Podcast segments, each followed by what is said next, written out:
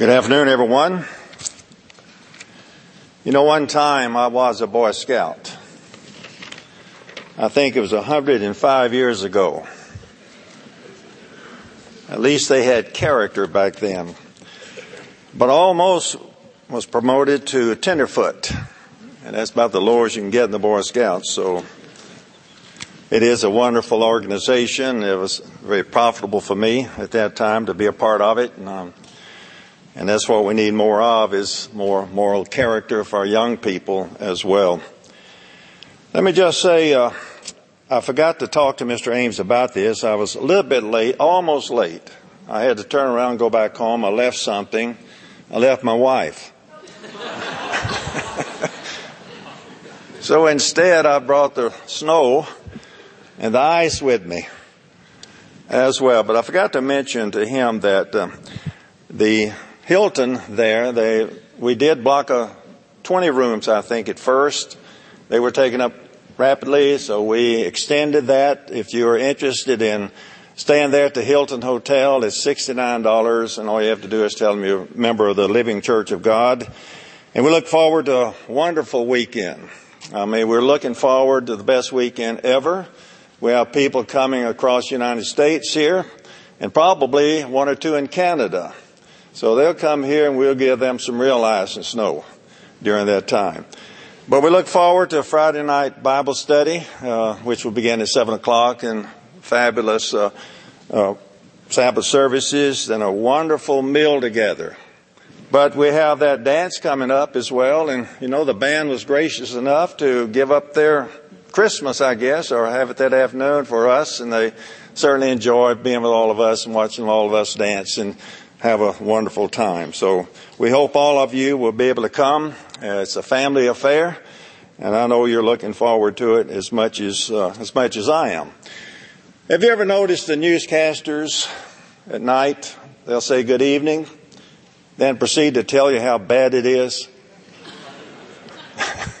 so I'm almost afraid to get up here and say good afternoon, everyone, then tell you how bad you are. but uh, that's the way it works. And you know, one time it, I learned something, I guess, this past week that I'd like to share with you. We're never too old to learn, but uh, at the feast, people come up and say, Do you remember me? Don't you know who I am? He said, Well, I don't quite know who you are, but I remember your face. So I've learned a lesson after reading this here, and I want to share it with you, that you have to be careful when you go up and ask somebody, Do you know who, who I am? Now, this lawyer was uh, trying a case, and he called his first witness to the stands in a trial, a grandmotherly, elderly woman. He approached her and asked, Ms. Jones, do you know me? She responded, Why, yes, I know you, Ms. Mr. Williams. I've known you since you were a young boy, and frankly, you've been a big disappointment to me. You lie, you cheat on your wife, you manipulate people, talk about them behind their backs. You think you're the rising star, a big shot, when you have the brains to realize you never will amount to anything more than a two bit paper pusher. Yes, I know you. So the DA was stunned, not knowing what else to do. He pointed across the room and asked Mrs. Jones, Do you know the defense attorney? She said again, why, yes, I do. I've known Mr. Bar- uh, Bradley since he was a youngster, too. I used to babysit for him, for his parents, and he, too, has been a big disappointment to me. He lies, he cheats, he gets drunk, he manipulates people, he overcharges people. Yes, I know him. So the old judge grabbed the gavel, brought the court to order. He said he called the two lawyers there. And he whispered, he said, either one of you guys ask if she knows me, I'll hold you in contempt of court. so, so you better be careful, you know, like that. So that's the way it, that's the way it works sometimes, and we understand those situations. You know, uh, since I've been here for the last seven months, it's been a real privilege for my wife and I to here to help and serve the people and get to know the people very well. And we have these wonderful Bible studies and home Bible studies, which gives an opportunity for all of us to eat their good food and, and enjoy each other and talk about God in His wonderful way. You know, God's church is like an army when you think about it. We sing that song, Onward Christian Soldiers, and verse 2 says, you know, Onward Christian Soldiers. That verse says, like a mighty army moves the church of God. And brethren, we are traveling where the saints have trod. We're not divided, but all one body we. Love, hope, and charity. That's what we are in essence. And that's what makes God's church. It's the love of God that binds us all together. It's that love that makes us an army. And brethren, the ultimate goal, I believe, for all the members of God's church is become one big happy family. And when you're happy, you give more, you produce more, and you know, you watch people around you aware of their situation, you want to help them, you become more people oriented.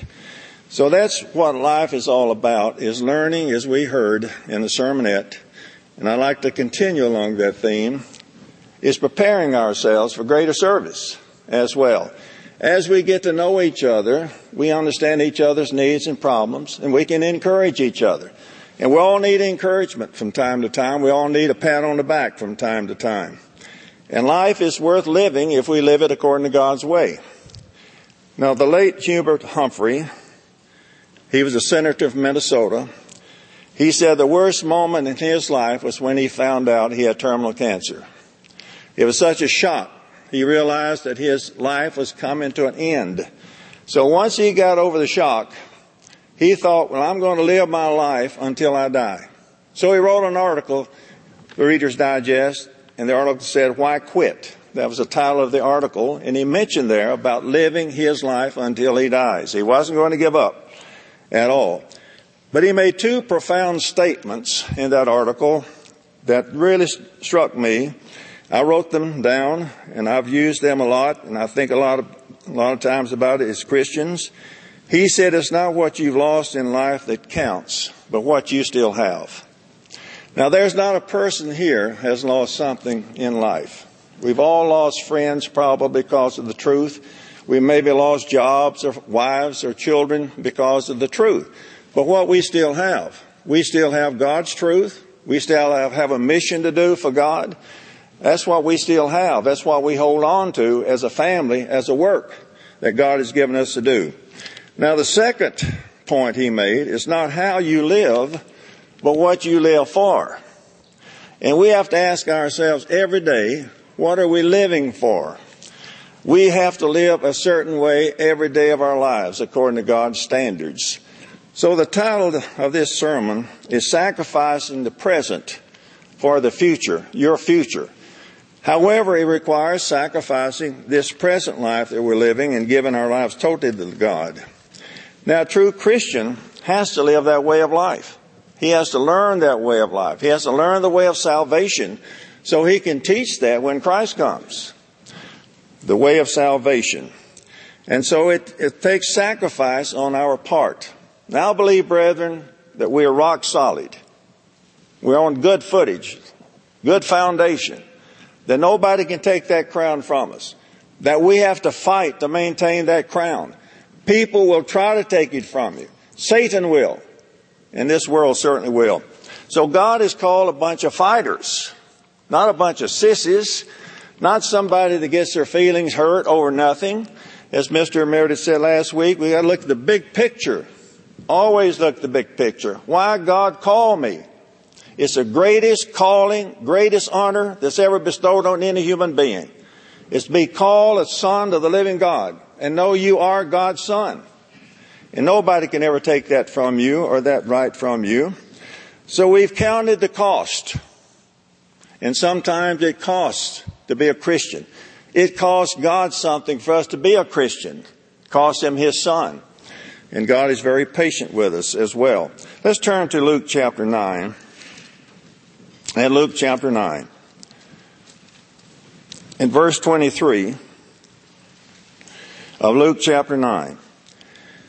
Then he said to them all, If anyone desires to come after me, see, to follow me, to follow where Christ leads, Let him deny himself, sacrifice himself, his desires, his flesh, you know, for something else.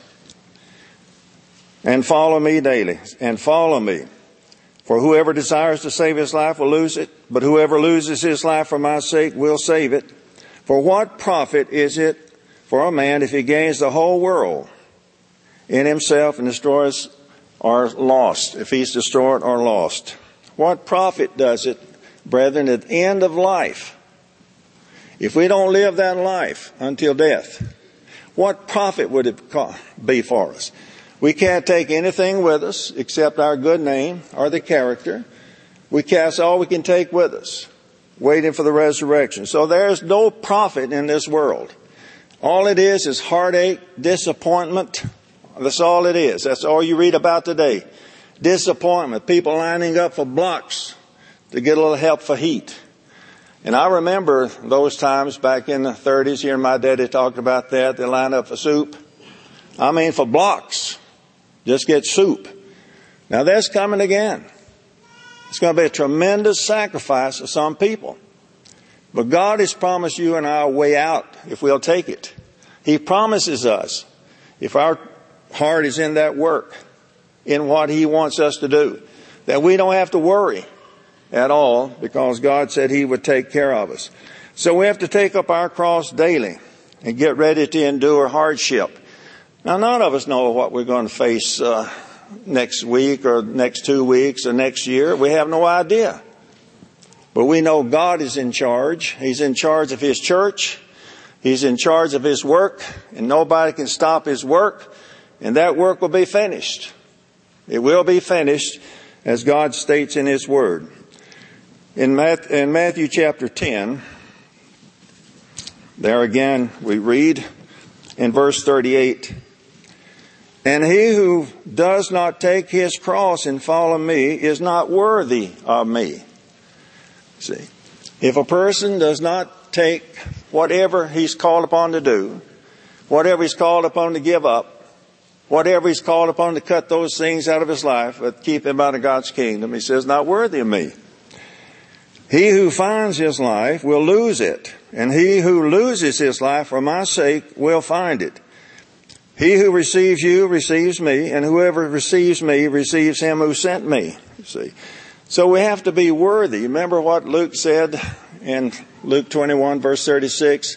Pray always that you'll be counted worthy to escape all of these things. Well, brethren, family is dear to all of us family life. We understand that. But Jesus said we must be willing to forsake family if need be for His cause, that we can't put anybody ahead of Him or that cause or that mission that He's called us to fulfill. Now, since I've been in the church, I've seen families leave. I've seen wives take their husbands out. I've seen children take their families out. They didn't count the cost. See? They forgot about what Jesus said. They put the family ahead of the work of God that God had called us to, to do. And we've seen that. I've lost friends. I've seen friends leave the church. Forgot about why God called them. Forgot about the mission. Forgot about following Christ. Forgot about the cross that they were to bear. They couldn't bear it. So consequently, they weren't worthy of the calling. And that's why I said we have to fight. Ever since I've been in the church of God, people have tried to take me out, being negative, against authority. They don't like somebody. You know, people said, Mr. League, you're narrow-minded. You know, you're closed-minded. I said, no, I'm open-minded. But I'm not open-minded enough for my brains to fall out. See? That's one thing. You be open minded, but keep your brains, you know, keep your brains there. So Luke chapter 14, we use this at baptismal counseling. And usually when I'm counseling people for baptism, I'm telling them that you're making a covenant with God. The Bible term, terms and conditions, a contract you're making with God. And God wants you to understand what it's going to cost you before you accept that. You have to understand what you're going to have to give up in order to please God. Do what is pleasing in His sight. So we read that scripture in verse 25 of Luke 14.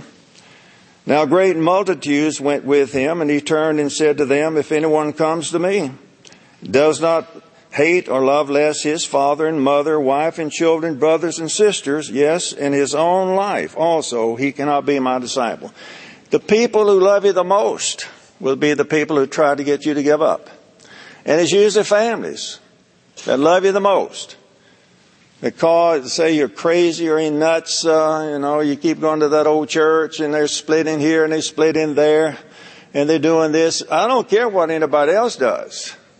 That's not my concern. My concern is, am I going to follow Christ? See, that's my concern. He's the only one can save me.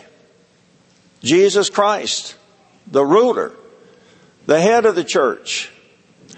And I've seen people who try to take over his position, you know, get him out. I'm going to save the church. I'll become the savior. Say, I'll save the church. Well, when I went to the Protestant church, you know, they give an altar call. They would say, well, never mind the Father. I am opening up the doors for you to come. You come on down. See, without ever understanding that the Father is the one that gives us to Christ and understands that. So, brethren, we have some dark days ahead of us. We may not see that right now, but I have been warned, you have been warned I have for almost 50 years of these things that are coming. Am I prepared for that? I don't know. I have no idea until I face that. I'm hoping I'm prepared for it, but I have to face it first. I hope I've counted the cost that God is, loves me. You know, I, I should love myself a whole lot less than, than, uh, loving God more. So it's the cost that is involved. That daily we have to, you know, deny self. We have to sac our, sacrifice ourselves for the needs of others. We have to think about others, not self. People go to church in the Protestant, you know, churches, we would say the Protestant churches, and all they think about is what I can get out of it. What makes me feel good. It's not the way it is in God's church. God's church is to tell you how to help somebody else how to serve others, how to build up others. Not to make you feel good. You feel good by helping others. See? And that's one thing about, you know, God's church. So life has its hurts, its setbacks, its disappointments, its failures. But we have to be able to take that setback, that failure, a disappointment, and move forward and not be defeated. Keep moving. Keep marching along the way. So we have to keep going. And we must be willing to cut out of our lives the things that might hurt us, that keep us out of God's kingdom. Now wouldn't that be horrible to go before Christ as we heard that I don't know you? I don't, I was hungry. You gave me no food. I was naked and you clothed me not. You, did, you missed those opportunities. And so we really need to understand more and more that in this life, it's going to be hard for us. Life without sacrifice is life unfulfilled. If we don't sacrifice, our lives are always unfulfilled. If anyone lives to satisfy himself, no one is satisfied. If I'm just trying to satisfy myself, I satisfy no one. And God has called us to come out and help others, to be prepared to help others when that time comes. now you've heard people say, I don't do that anymore. I used to be that way, but I'm not that way anymore. See, it's not what we don't do that counts with God. It's what we do. It's the doer of the word. It's not what we've given up. It's what we have to do because we've given up something. We are doing something now that is profitable, that reward, that will reward us in the end. Now, Mr. Ames and I were talking one day in his office, and And uh, I mentioned to him, I said, one of the most difficult problems one may have is getting the religion out of their throats, into their muscles. See? Now you think about that. It takes muscle. It takes true grit to obey God. It's not easy. God didn't say it'd be easy. It's tough. It's really tough. To pray, to study, to fast, to tithe, go to the feast. You know, when you face a difficulty, we tend to more or less uh, choose uh, not God necessarily. I remember one time this family came to the house unexpectedly. And it was on a weekend. We were going to church. It came in on Friday evening. And I told them, I said, we, are going to church tomorrow, but the house is open to you. You know, you just make yourself comfortable until we get back. We'll probably be back around five o'clock that afternoon. And I didn't feel like I was obligated to entertain them at all. I felt like I was supposed to be in church where God commanded me to be. Not necessarily to entertain somebody talking about the world or football games or politics. See? Where God has commanded me in my household to assemble ourselves together that we may learn the way to salvation. That we can teach that, that way of salvation to others when that time comes. You think about it. We've been given the most precious, awesome knowledge, way of life, God's Spirit, understanding that's ever been given to any generation. Just think about how much knowledge and understanding so few have. Just few of us have that understanding and knowledge that God has given to us. In your office, you probably have stacks of magazines, booklets, letters, correspondence courses. The church offers spokesman club, leadership training class for those who desire to do better, to learn even more of God's way of life. We offer everything free to God's people. And all of those at your disposal, or you can get on the internet and download anything you want to concerning truth. God has made that possible for us. It took a miracle. God raised up somebody in that end time, or this end time, by the name of Mr. Herbert W. Armstrong. And when you read The Mystery of the Ages on page 228, he said that when he was five years old, a young lad, God put in his mind a craving or desire for understanding, that he wanted to understand life, apparently. And we know how he struggled with that. We know how he struggled with the Sabbath. We know how he struggled with the holy days, but he began to understand when he surrendered totally to God. And he mentioned Solomon desired wisdom, and God gave him wisdom above all. There's nobody like Solomon has been with wisdom. And I believe if you were, I'm not a historian, but if you go back to the original church, from that church, from there on down, I don't believe there's anybody like Mr. Armstrong who had that knowledge, who had that understanding. What a great man he was, restoring all that knowledge to the church of God, the original knowledge that was taught by Christ to the apostles, the original knowledge. And God says, because you have not denied my name and kept my word, I'll keep you from that hour of tribulation. The original knowledge that we have. See? It's priceless. You can't buy it. It sets us free. It gives us peace and joy. It all comes from God. All comes from understanding of God, who has freely given us that, that understanding of God. So that's why that we owe so much gratitude to God for raising up Mr. Armstrong, where Mr. Meredith was taught by him He's carrying on what he was taught. What he was taught, he's carrying on. We're all carrying on that message until the very end. And God said, that's it for you. That is it for you. Now I'll, I'll protect you from the place of, you know, from persecution. Just think about it, young people, what you have. You don't have to die, apparently. God can protect you and take you to a place of protection if your heart is in God's work and you're willing to sacrifice the present for the future. Put God first. Desire God's way first instead of the world. Because all is out in the world is disappointment, heartache, setbacks. You name it, some of us have been through all of that. It's really not worth it. But young people, you can give up your future if you want to. That's up to you. If you think the world is more, is going to offer you more than God, think the world can give us eternal life? You think the world can offer us a future? Look at the mess the world is in.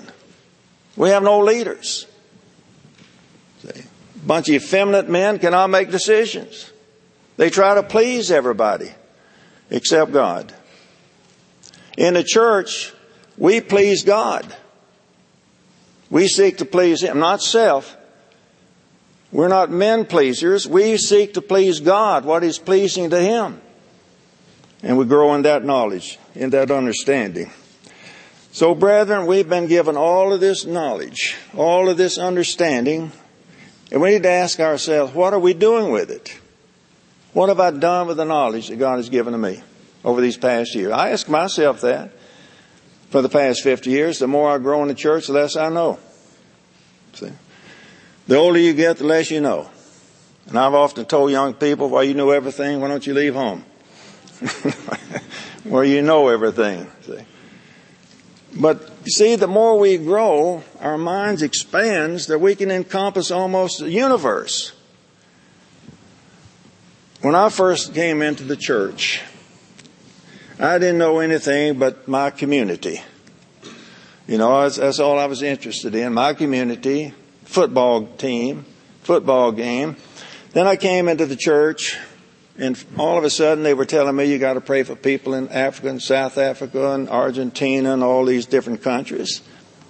My mind began to expand, you see. Began to understand what it's all about. It began to enlarge, see.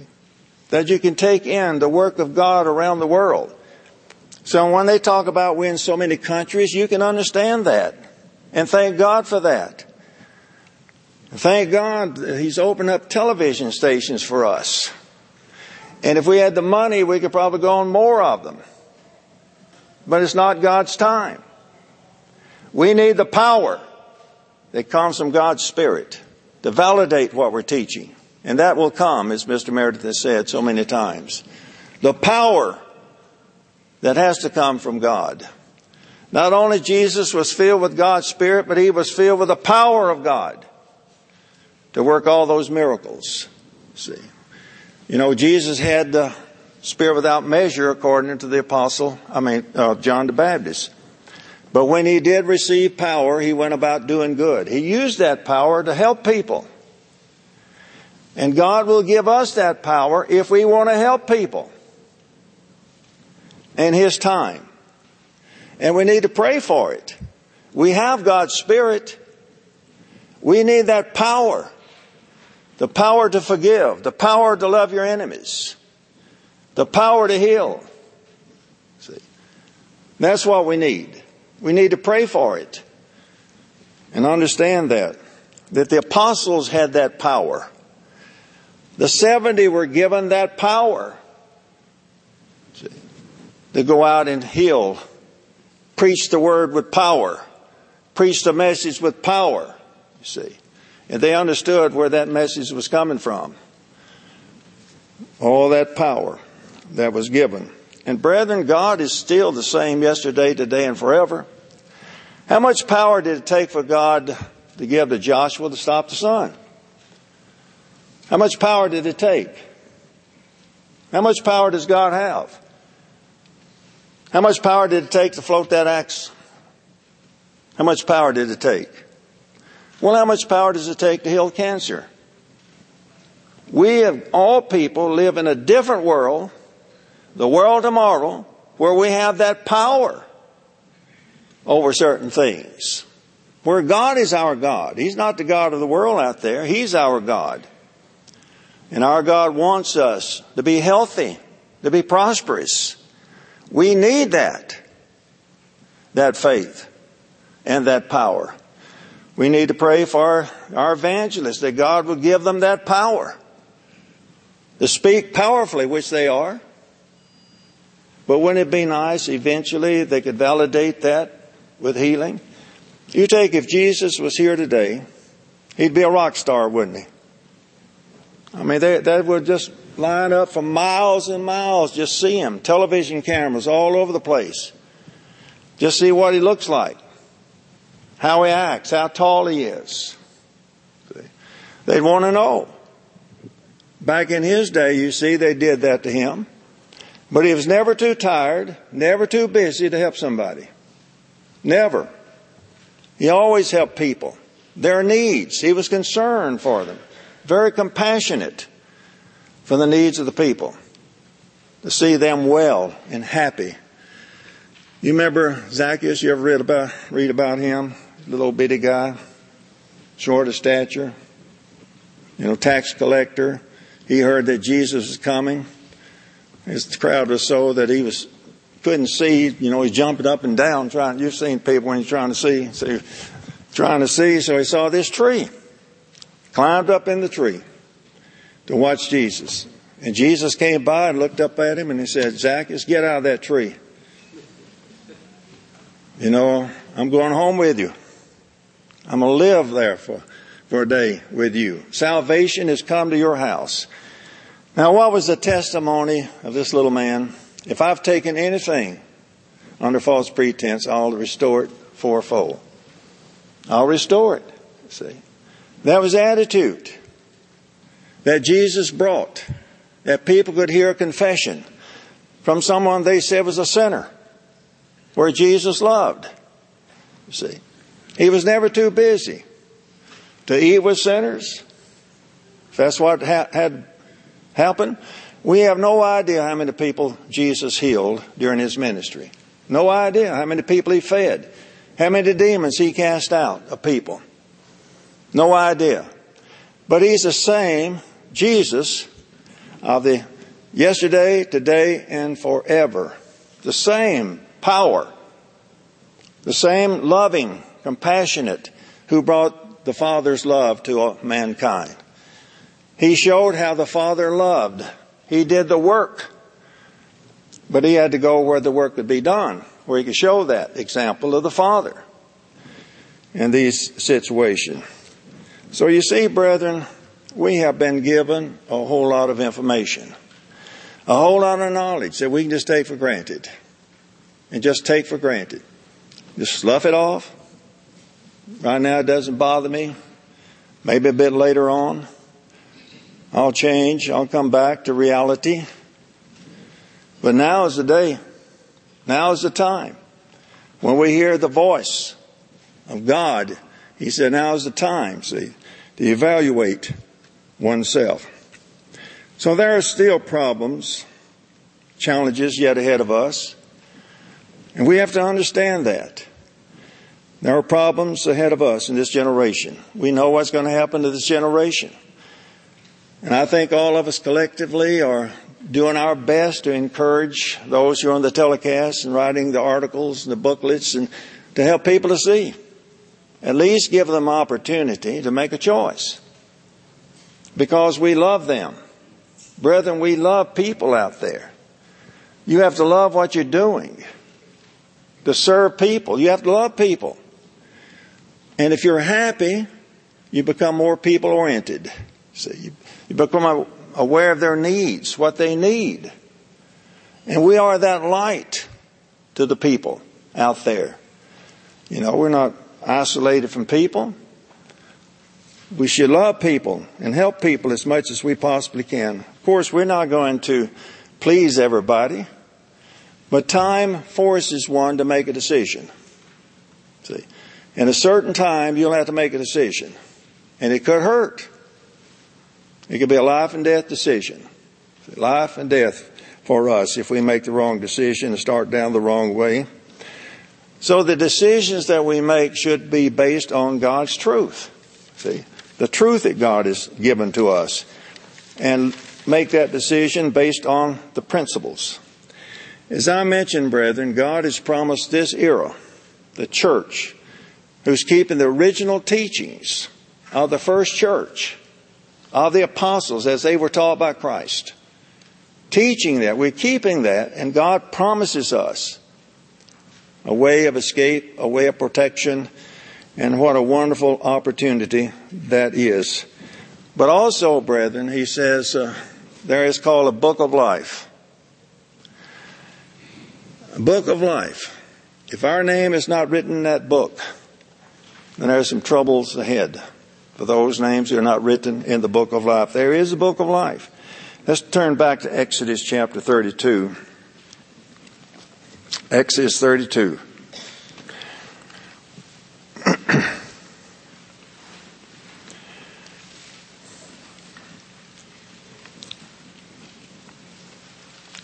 Verse 30, Now it came to pass on the next day that Moses said to the people, You have committed a great sin.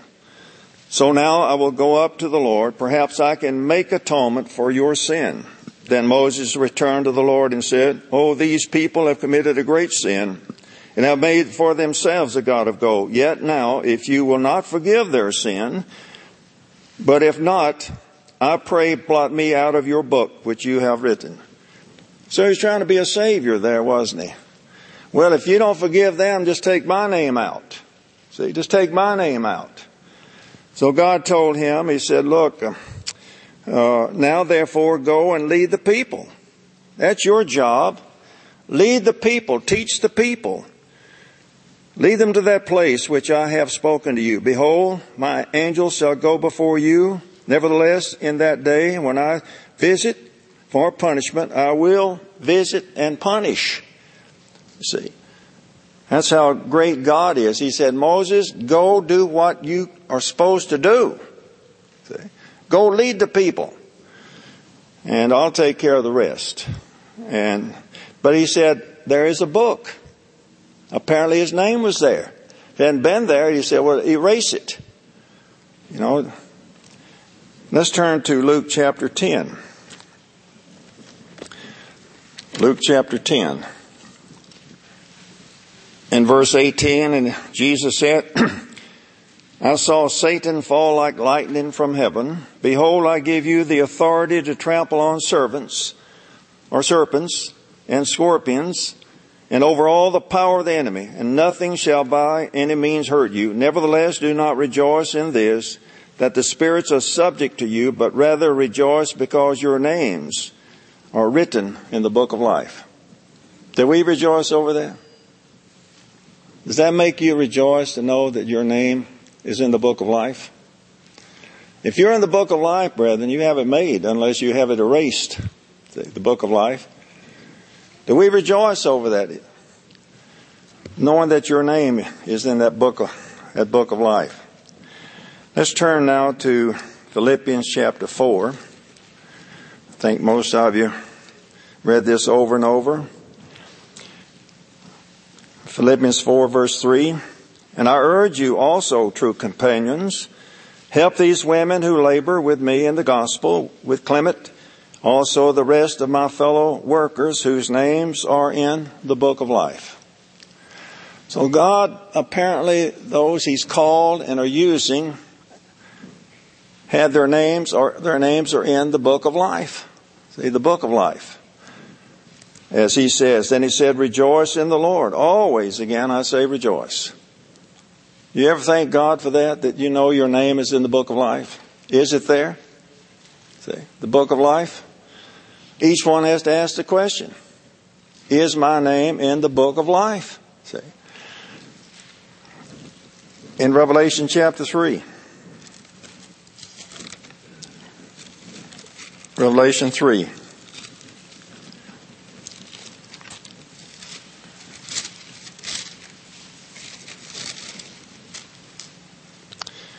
In verse 5. He who overcomes, speaking to the Sardis church, he that overcomes shall be clothed in white garments, and I will not blot out his name from the book of life. It shows then a name can be blotted out unless that individual overcomes. the mission that was given to them, to that era of the church. They went to sleep. Okay. I will confess his name before my Father and before his angels. Uh, in verse 5, you know, of this book of life that Jesus is talking about in Revelation 13, verse 8.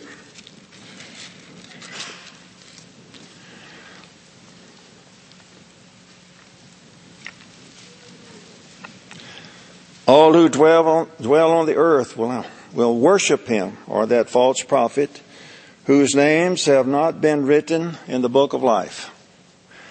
So you see, brethren, if your name is there, you're not going to worship or be deceived by the beast power or by the false prophet or by false miracles or false signs. If your name is in the book of life, that's what God promises. See? Now those who aren't in the book of life will be deceived and they will worship that beast and they worship that power and that false prophet as well. In Revelation 17 verse 8. The beast that you saw, Revelation 17 verse 8, was and is not and will ascend out of the bottomless pit and go to perdition or destruction, and those who dwell on the earth will marvel, whose names are not written in the book of life from the foundation of the world, when they see the beast that was is not and yet is. So we're not going to marvel if we have our names in the book of life. We're looking to that. We, we understand that's going to happen. We know about the, the beast power that's coming. It's been written about, you know, in the 30s, 40s it was talked about, the 50s it was talked about, 60s it was talked about, 70s it was talked about, 80s.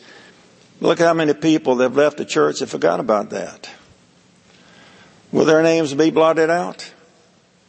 If they don't fulfill their calling, their commission, will it be blotted out? Well, only God knows who are His and the mission that He's given them to fulfill. It is a divine mission, brethren. It does depend upon our human power. It depends upon the power of God. See, that job, you know, is to be done and given. In Revelation 20, verse 12. Anyone, verse 15, let's just start with verse 15. And anyone not found written in the book of life was cast into the lake of fire. So if their name is not there, it's death forever because they didn't live the life. See, they lived the way that led to death, not the way that leads to salvation. And of course, if their name was not there, he said it was cast, they were cast into the lake of fire. Revelation 21, verse 27. But there shall be no means entering in anything that defiles or causes an abomination, you know, in New Jerusalem. Only those who are written in the Lamb's book of life. Only those names that are recorded in heaven are in that book. They can be blotted out. My name could be blotted out if I were to turn on God, but I have no, I have no intention of turning on God. See, once you set your will, you know, my will is not to rob a bank. My will is set there, not to rob a bank. And I don't think anybody can make me rob a bank. You see? My will is not to eat glass. And I don't believe anybody can make me eat glass. I'd have to give my life probably. But once your will is set, Christ said his will not to sin. His will was set there. And nobody could force him to sin. So it's the will of God becomes our will. And if your will is set to be faithful in God's church, nobody can take you out. Nobody has that power unless you change your mind or your will. But look what it could cost you. See? Why play around with it? As I've said, brethren, I know people have come in with me when my wife and I first came in. 17 of them. We were all about the same age, all filled with zeal and all filled with carnality. And all of these things, we were just happy, one party, one go, happy-go-lucky people. And uh, we were all baptized. We all went to club together. We did a lot together. But something happened. I knew my wife and me, we decided, well, as long as we stay in that party atmosphere, we'll never grow. The most difficult thing we ever did was come out of that atmosphere. Then we became enemies, enemies, see. We became Mr. Righteous, see. Holy Joes, so to speak. But I knew we couldn't grow in that atmosphere. And we kept going to church, we kept going to church. Okay, they started falling away. One of the men in the club with me, he's the one started their organization, the big organization. He's, he was a daddy rabbit, you know, the beginning of it. But I knew back then his mind was on power. He wanted to be a, get ahead. He wanted to exalt himself. He was in training just for himself, not to help somebody else. Just exalt himself. That power. The people to look to him. Instead of being in training to help somebody else. To sacrifice for others. To help them. You know, as the Bible tells us over and over, that we ought to think of ourselves more highly, you know, than we ought to think. But now you see, God will be their judge. They will be judged out of the book. The books will be open. Now we can say that's the Bible. Would it be the King James Bible? Would it be standard, you know, if the books are open? But he said people would be judged out of the books according to their work. And the smallest, minutest detail that you can do for persons, help a person, you'll be rewarded. A glass of water for somebody, a kind word for somebody, pat on the back for somebody. There's nothing like picking up the phone from time to time and calling the widow. Said, I was just thinking about you. Wonder how you're doing. Anything I can do for you. Or picking up the phone and when somebody may not have a ride to church. They're under heavy distress, burden. They'd like to come to church. Just pick up the phone, said, I've been thinking about you. Do you need a ride to church? If you do, I'll come after you. You see, that relieves a burden. Stress. That is caring for somebody. That is sacrificing one's time to help somebody else.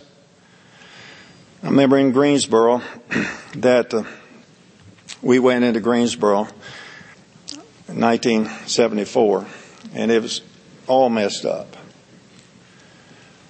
And these men who, I think I mentioned this, had 17 of them, met me at the door at the church building. Said, we don't tithe. What are you going to do about it? I said, nothing. It works. I do it and it works. Then he kept on, you know, Mr. Armstrong spending this money, spending that money. So I asked him, I said, you know, I just come from Pasadena. I was there for two years. I saw everything. I'll be, I'll be honest with you. I'll answer any question, but some of it's wrong, you see. So they came over to the house and they started talking about, you know, spending here. And I said, let me, let me just tell you something. I don't care when I give it to Mr. Armstrong. I don't care if he smokes it. You see, I give, and the giver does not tell, you know, the receiver how to spend something. If I give you a bottle of wine, I say, I want you to drink a half an ounce every day. See?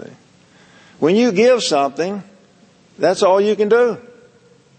See? More blessed to give. You don't tell the person what to do. You give somebody a tie, you don't say, well, I want you to wear it every other day. See? And so they were all messed up. And one Friday evening, this lady called, it's, it's about three o'clock in the afternoon, and she called and said, Miss League, I'm down in my back and we don't have any food and that, uh, would you call a deacon to come over? I said, sure. So I picked up the phone. I said, what am I doing here? So I got my wife. We went over there. We bought a nice roast, nice bottle of wine. We scrubbed their floors, washed their clothes, and we did uh, a lot for her or that family. We never said a word about it to anybody.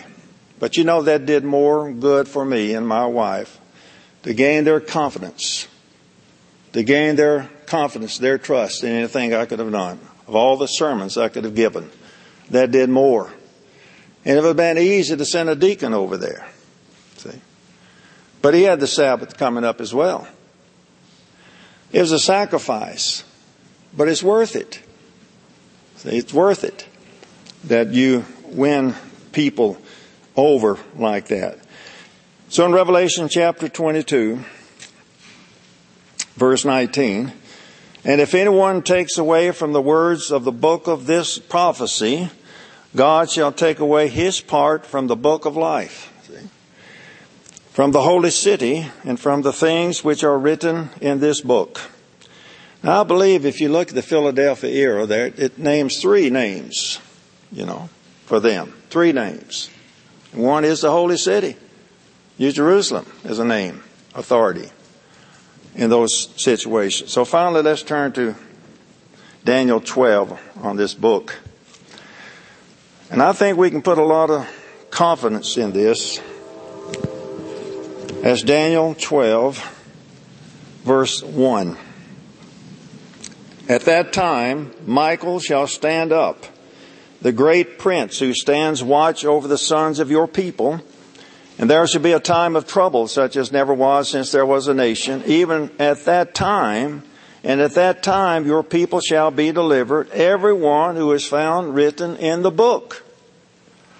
So we don't have to worry, do we? Am I going to make it? All I need to do is keep my name there and do what Christ asked of me to do. It plainly says everyone is found written in the book. So if we're in the book of life, if we are in the Philadelphia church, church, if we are there, that's what God promises. I will deliver you from this hour of trials and tests that's coming up on the whole world. To test them well, we're being tested now in one way. See? See whether or not we are following the mind of Christ. If we have His mind, which He had the Father's mind, the mind of Christ, what did He do? How did He act? How did He treat people? How about the uneducated? What about the down and outers, we would say? What about the thief on the cross when he was dying in pain and suffering? He showed compassion, didn't he? He was very compassionate. And sometimes, brethren, it's very hard for us to forgive anybody, to forgive a brother. We need to be compassionate. I know a woman carried a grudge for 30 years. She could never forgive. Negative, hard, just constantly hard. You try to help her, there's no way you could do it. No matter how much you try to help her, her mind was set. So and so did that to me, and I'll never forgive that individual. I've seen people, had to deal with people at foot washing who would not wash the feet, refused to wash the feet of that individual. And yet going to take pass, going to fulfill what Christ did. And that's what you see. She went on, I guess, as someone told me, she took the unleavened bread and she took the wine. But what good did it do if she's not going to fill the deeds in? I can take wine and bread, but I got to put the deeds there. The deeds of Christ. What did he do? How did he live? How did he act? Which he set that example for all of us to, you know, to follow. In 1 John chapter 2, verse 5, but whoever keeps his word, truly the love of God is perfected in him. By this we know that we are in him. If we keep his word, see? He who says he abides in him ought himself also to walk just as he walked. He was a living sacrifice. He sacrificed himself that three and a half years in the ministry. He did not try to please himself. He wasn't thinking about, oh, woe is me. He was always thinking about the Father and the job that he was given to do, this divine mission that he was, he was on. In 1 John chapter 3 verse 16, by this we know love because he laid down his life for us, and we also ought to lay down our lives for the brethren. We sacrifice the present for the future. See, future saviors of the world. We learn what it's like. We've been through it. We've experienced it like Christ. Willing to lay our lives down. Kindness, deeds, pat on the back, you know, encouragement.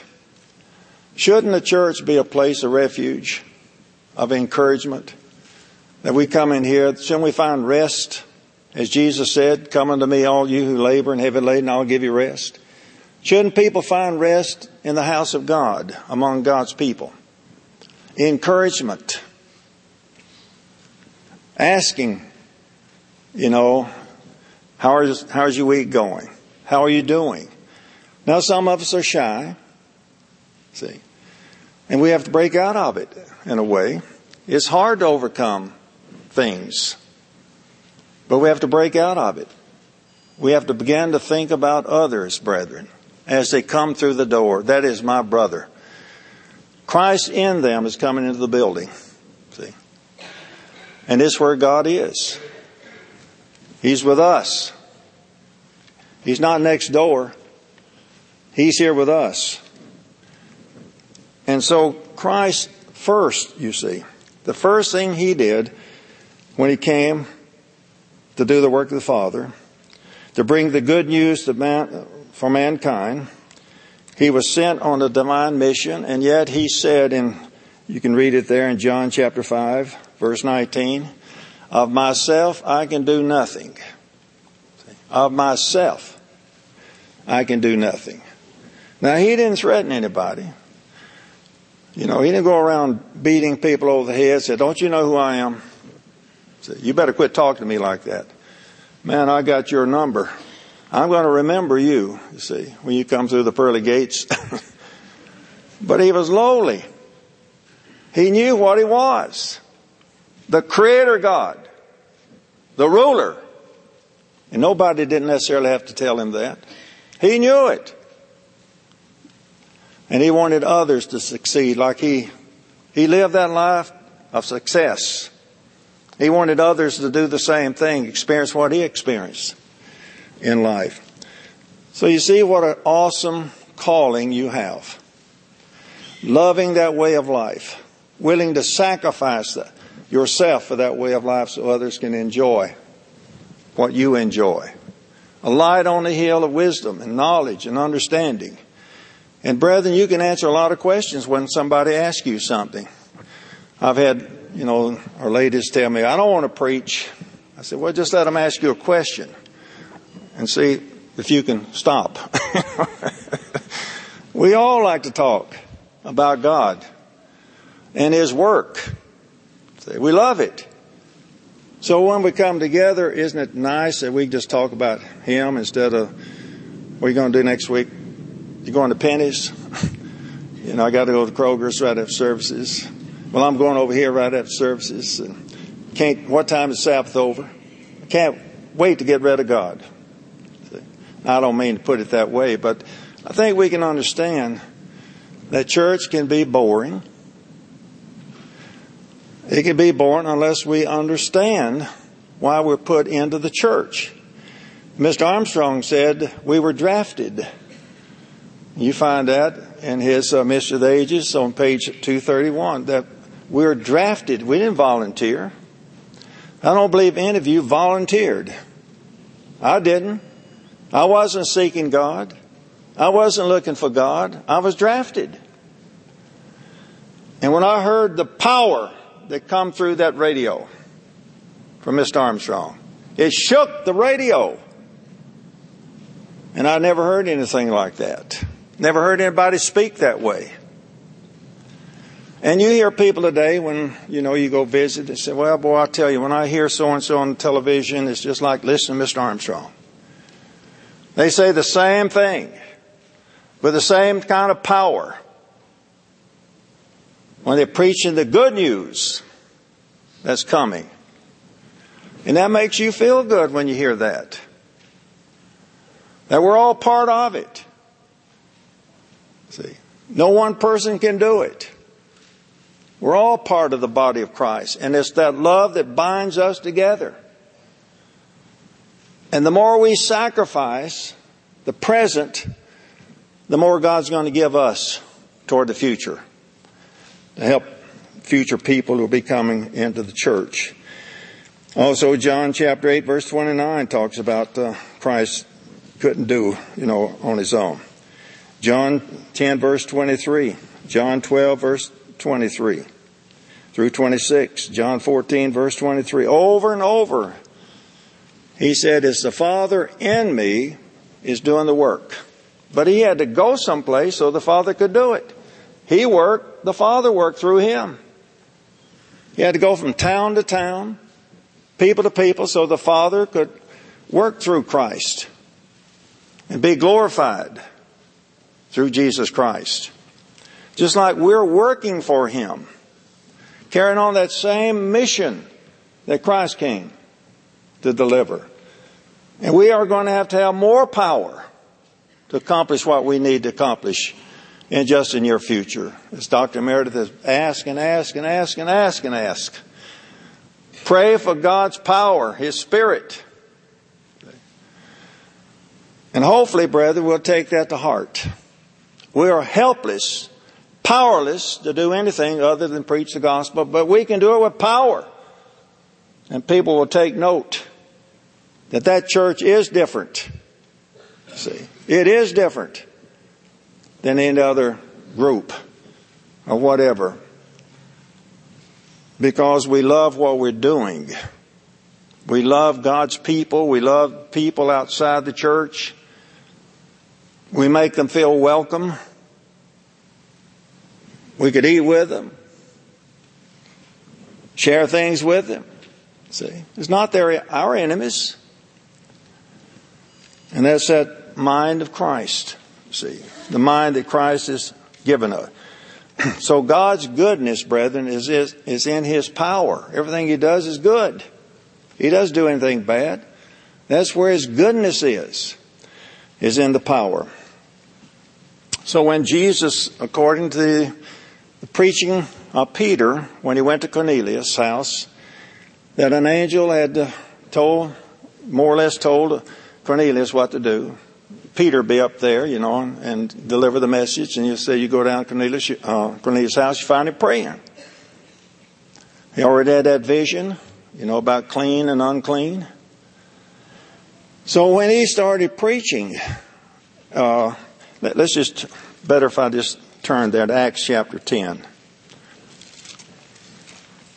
But they all came to listen to what Peter had to say. Acts 10. In verse 34, then Peter opened his mouth and said, In truth, I perceive that God shows no partiality. See, brethren, no partiality is in God. But in every nation, whoever fears him and works righteousness is accepted by him. The word which God sent to the children of Israel, preaching peace through Jesus Christ, he is Lord of all. That word you know, which was proclaimed throughout all Judea and began to Galilee after the baptism which John pre- preached. Now how God anointed Jesus of Nazareth with Holy Spirit and with power. See? Who went about doing good after he received that power. Because that's what good is. Is helping people, relieving them of their suffering. He was prophesied to do that. And he did it. He fulfilled it. good in healing all who were oppressed by the devil, for God was with him. That God the Father apparently after John the Baptist baptized him, said he had the Spirit without measure. Then when that dove descended like the Holy Spirit, that must have been when he received his power because he went out then, he was challenged by the devil, came back and started doing miracles. See? Because the time was ready for that ministry to be validated that he was sent from the Father, which they never heard. There were two in the Godhead. They wouldn't accept him. See? Because the Bible says we only worship one God. They didn't understand that. And yet, Mr. Armstrong, through the ages, or through listening and walking and studying, he understood there too. God the Father and God the Son. The Son is the spokesman of the family. See? A family attitude. And he taught it to us. He first learned then there's a spirit in man. And he had to seek counsel. I guess he waited and waited and waited for it to ever teach it. Look, look what knowledge that is. That you have that knowledge, even some of the top scientists, psychologists, psychiatrists, have no understanding what you understand. They're not even quite sure where life is. They're still trying to find, I guess. There's complete in ignorance of God's way of life, of God's way. Now, when I was working in the space program, I was around some of the smartest men, smartest men in that round there, put the man on the moon and all. you had some people, they were just like this. When you put them that way, they could do anything. But you remove the blinders. They didn't know how to tie the tie. They didn't know what color to wear. Different kind of socks. You see. But when it came that one thing, they could do it. You put all of them together. And he put that man on the moon. And those astronauts who sat at the top of that Saturn V had have complete faith in that rocket that would take the moon and bring them back. Complete faith in that mission control. When it took thousands and thousands and thousands of people to put that together, it took faith.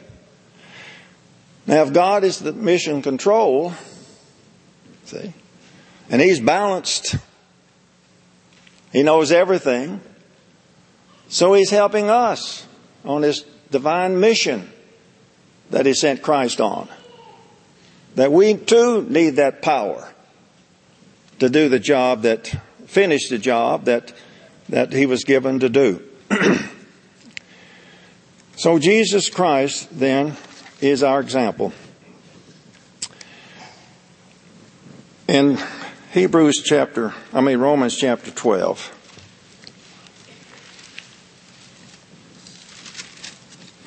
Romans 12 verse 1. I beseech you therefore, brethren, by the mercies of God, that you present your bodies a living sacrifice, holy, acceptable to God, which is your reasonable service. That we present it. That we love all mankind, you see. We love everybody as much as we possibly can. We try to get along with everybody if we can. That's our reasonable service.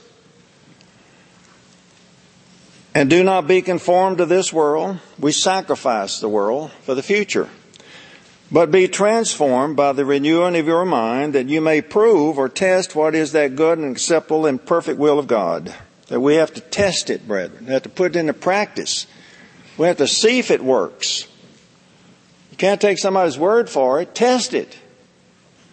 Put it into practice. And you'll see that it works in 1 Thessalonians chapter 5. 1 Thessalonians chapter 5.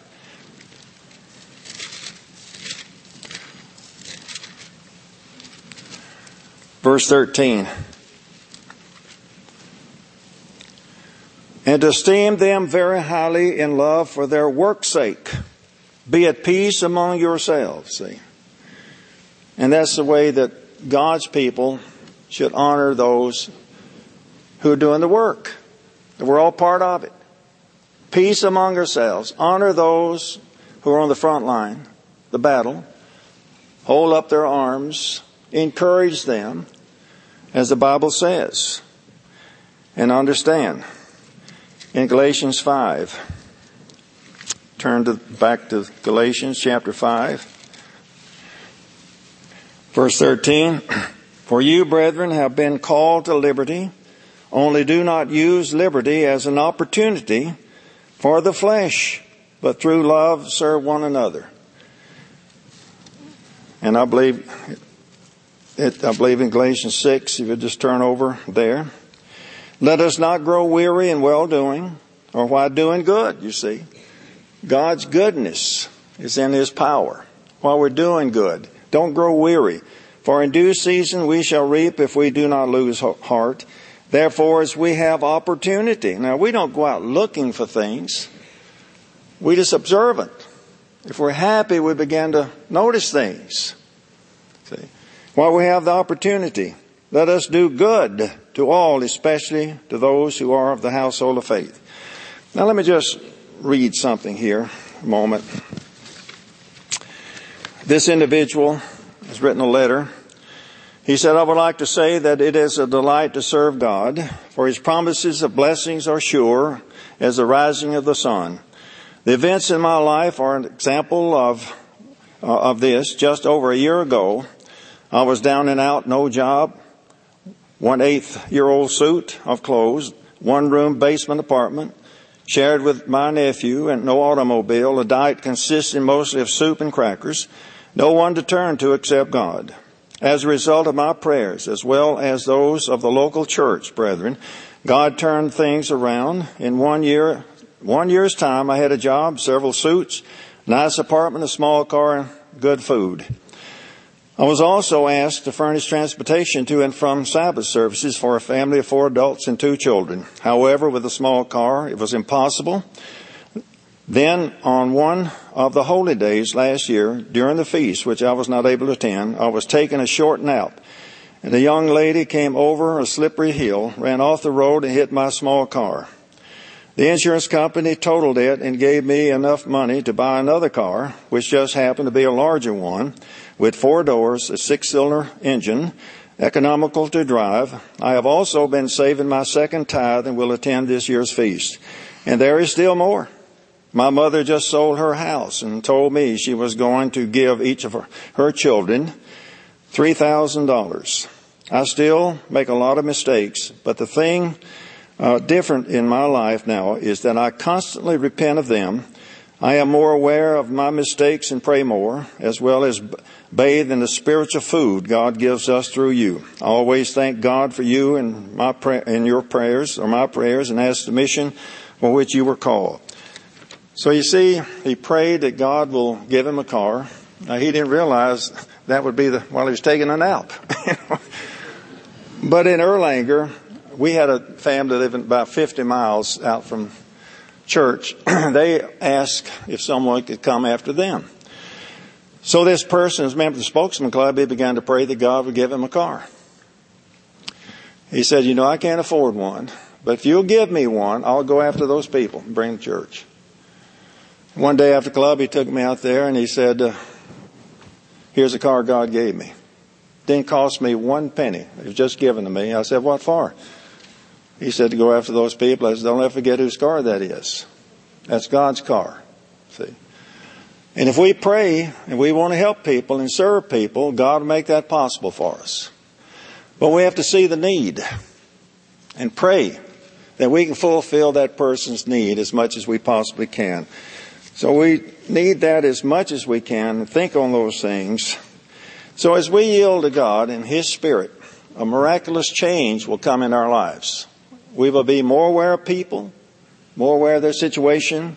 We want to help people. We'll have a different out- outlook. We'll become more kinder, more gentle, more understanding, understanding what they're going through and try to help them through it.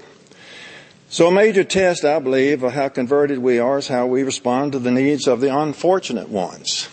How we help those who can't help themselves. As Jesus pointed up the attitude and deeds of others that pleased him, let us be more diligent and live that kind of life that's pleasing to our Savior.